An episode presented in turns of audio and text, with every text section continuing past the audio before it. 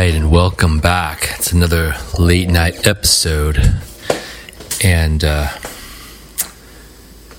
boy, I, I think one of the topics that I'm really trying to wrestle with is, you know, how do I focus this? But I've been really listening to uh, Dan Koe, and I've been listening to his podcast where he really rails against someone niching down and sort of focusing um, as a one dimensional person. Now, it, it makes sense as he agrees that when it's ultimate time to deliver a product, you want to be very specific, and that product has to be very specific in who the audience is, what the problem is.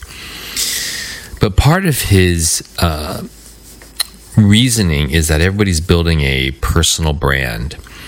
And boy, do I struggle with that terminology of a brand. It's like, I don't know if I aspire to even the brands that I have. Like I, I just imagine going to Times Square and everyone's kind of like, you know, blaring their their brands in neon.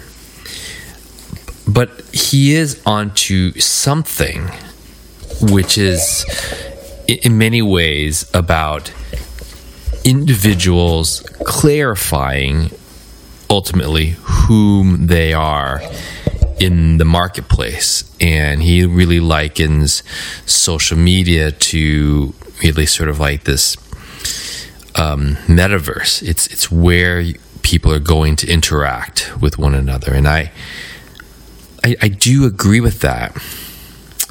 And and so part of this podcast is to start to hit that vibration or resonance. So that's a term that I've been exploring it just feels woo woohoo because it's been appropriated as such, but it really is a physics property. And if you think about the amount of energy everybody does across the wide spectrum of interests, that is a bit of a fingerprint. And how they articulate it, how often they articulate it, the the the the voice which they use to articulate it, those those things ultimately find some resonance, meaning somebody connects with the point of view, which is one point of resonance.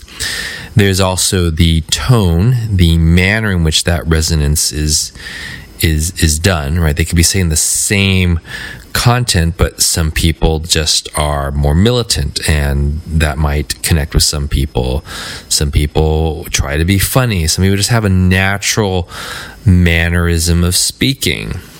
And um, I think that that's that's part of this. I really think that um, people finding out what that is and truly being themselves, which I've written about, is a lot harder to do than we, we think.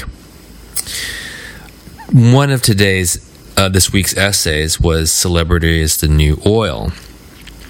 And I've just been thinking about sort of the attention that Mr. Beast has been getting about how he's really going to be incredibly wealthy, that he's really taken this existing platform and, you know, made it his own. And, and celebrity, you know, if it's for its own sake of fame, which traditionally there there are some people who just kind of like fall fall in that. But I think there's a wider spectrum of celebrity beyond sort of like you happen to be the star of a hit hit show you were from nobody to somebody and there's still something to be said about the talent that goes into that but there's also quite a bit of serendipity now, there's always going to be some serendipity um, in any kind of way that you meet the mass consumer, you know, population and how you're accepted.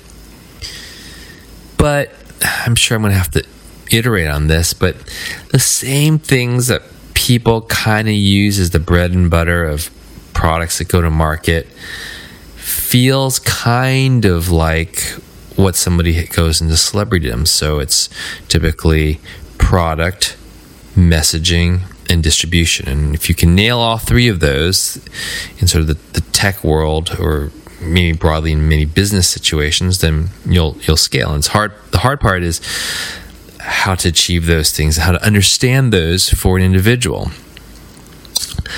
And as I started to write out the essay, I realized, you know, for for for humans, you know, whether you're a freelancer, a consultant, a online course personality, a YouTuber, um, you know, you still kind of need those three things. So the product is typically your experience, the lessons learned from this experience, or the skills that you have that are deemed valuable. And somehow that has, you know, product market fit in the sense that it's useful. So it can be as simple as I'm educating somebody how to play the guitar, how to sing, how to lose weight, um, how to, you know, be better at relationships. Like there, there's a bunch of sort of features and experiences. And it is amazing that some people really are able to just build an audience by talking about their lives and what they're doing.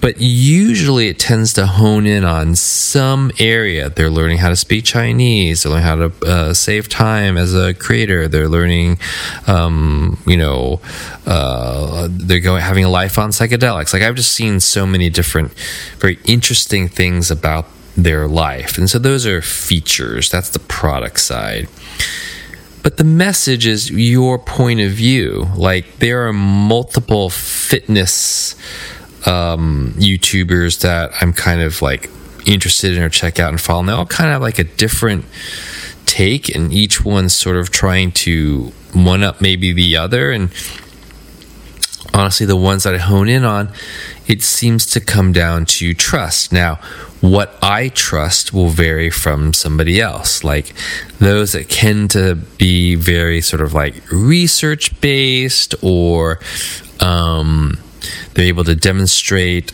uh, a body type similar to mine, I tend to trust them. So the message is sort of like things like the tone of voice, the personality behind it. It's also carries over from the point of view. And when I wrote that out, I was like, well, the point of view is sort of the message, but it also shapes your product. Right? If you have a particular point of view, you're going to build it a certain way, have certain features that you emphasize, have things that you don't. So point of view is not just the product, it's it's it's you. It, it's also how you tell that story, the narrative. And so I found you know point of view to be something very valuable. Um, and so that's sort of the notion of messaging in celebrity. And then the last one is the one that's typically overlooked, and it's sort of a given for traditional celebrities, those who are movie stars or television stars or whatever, is distribution. Because you still need to find a mechanism of distribution that works for you since you're self distributing.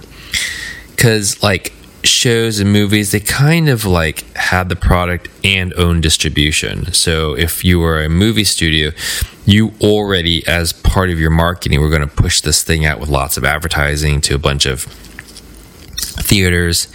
And so whoever was in that vehicle would accrue celebrity. So the actor starring in that show. Now, there's those elements of what are the features that that's going to appeal to. And so that has elements of, you know, quality um, effects, and um, it can also be an attribute of the genre.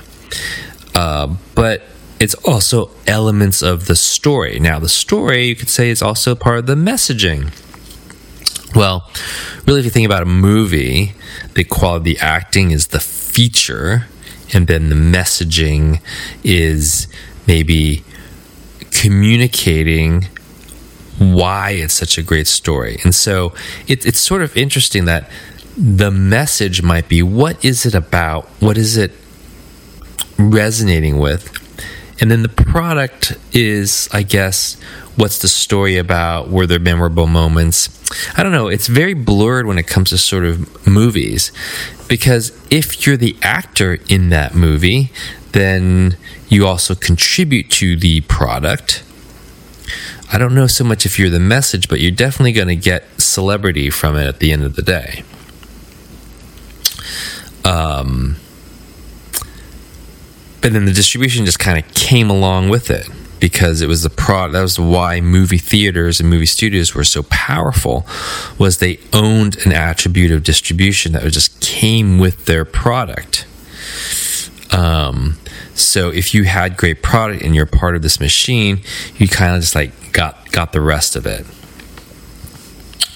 I think now there's so many distribution channels but you still have to figure a way to act as your own studio. And that might be initially um, yourself. But I think things are going to evolve in terms of what makes for effective distribution. But just the classic things are where does one really connect with the most? And then learning the skills that are appropriate for that distribution that go back up through messaging and then ultimately you yourself that product that shows up. And then that's how you achieve celebrity. And boy, each one of those is just hard. And it takes time to develop. And it, it when I wrote about it as it's the next oil, it, it's sort of going along this thesis, which I think a lot of people are starting to agree is this massive sort of hyper individualization that's occurring will create huge opportunities in power laws for those who are able to attain celebrity in their own way.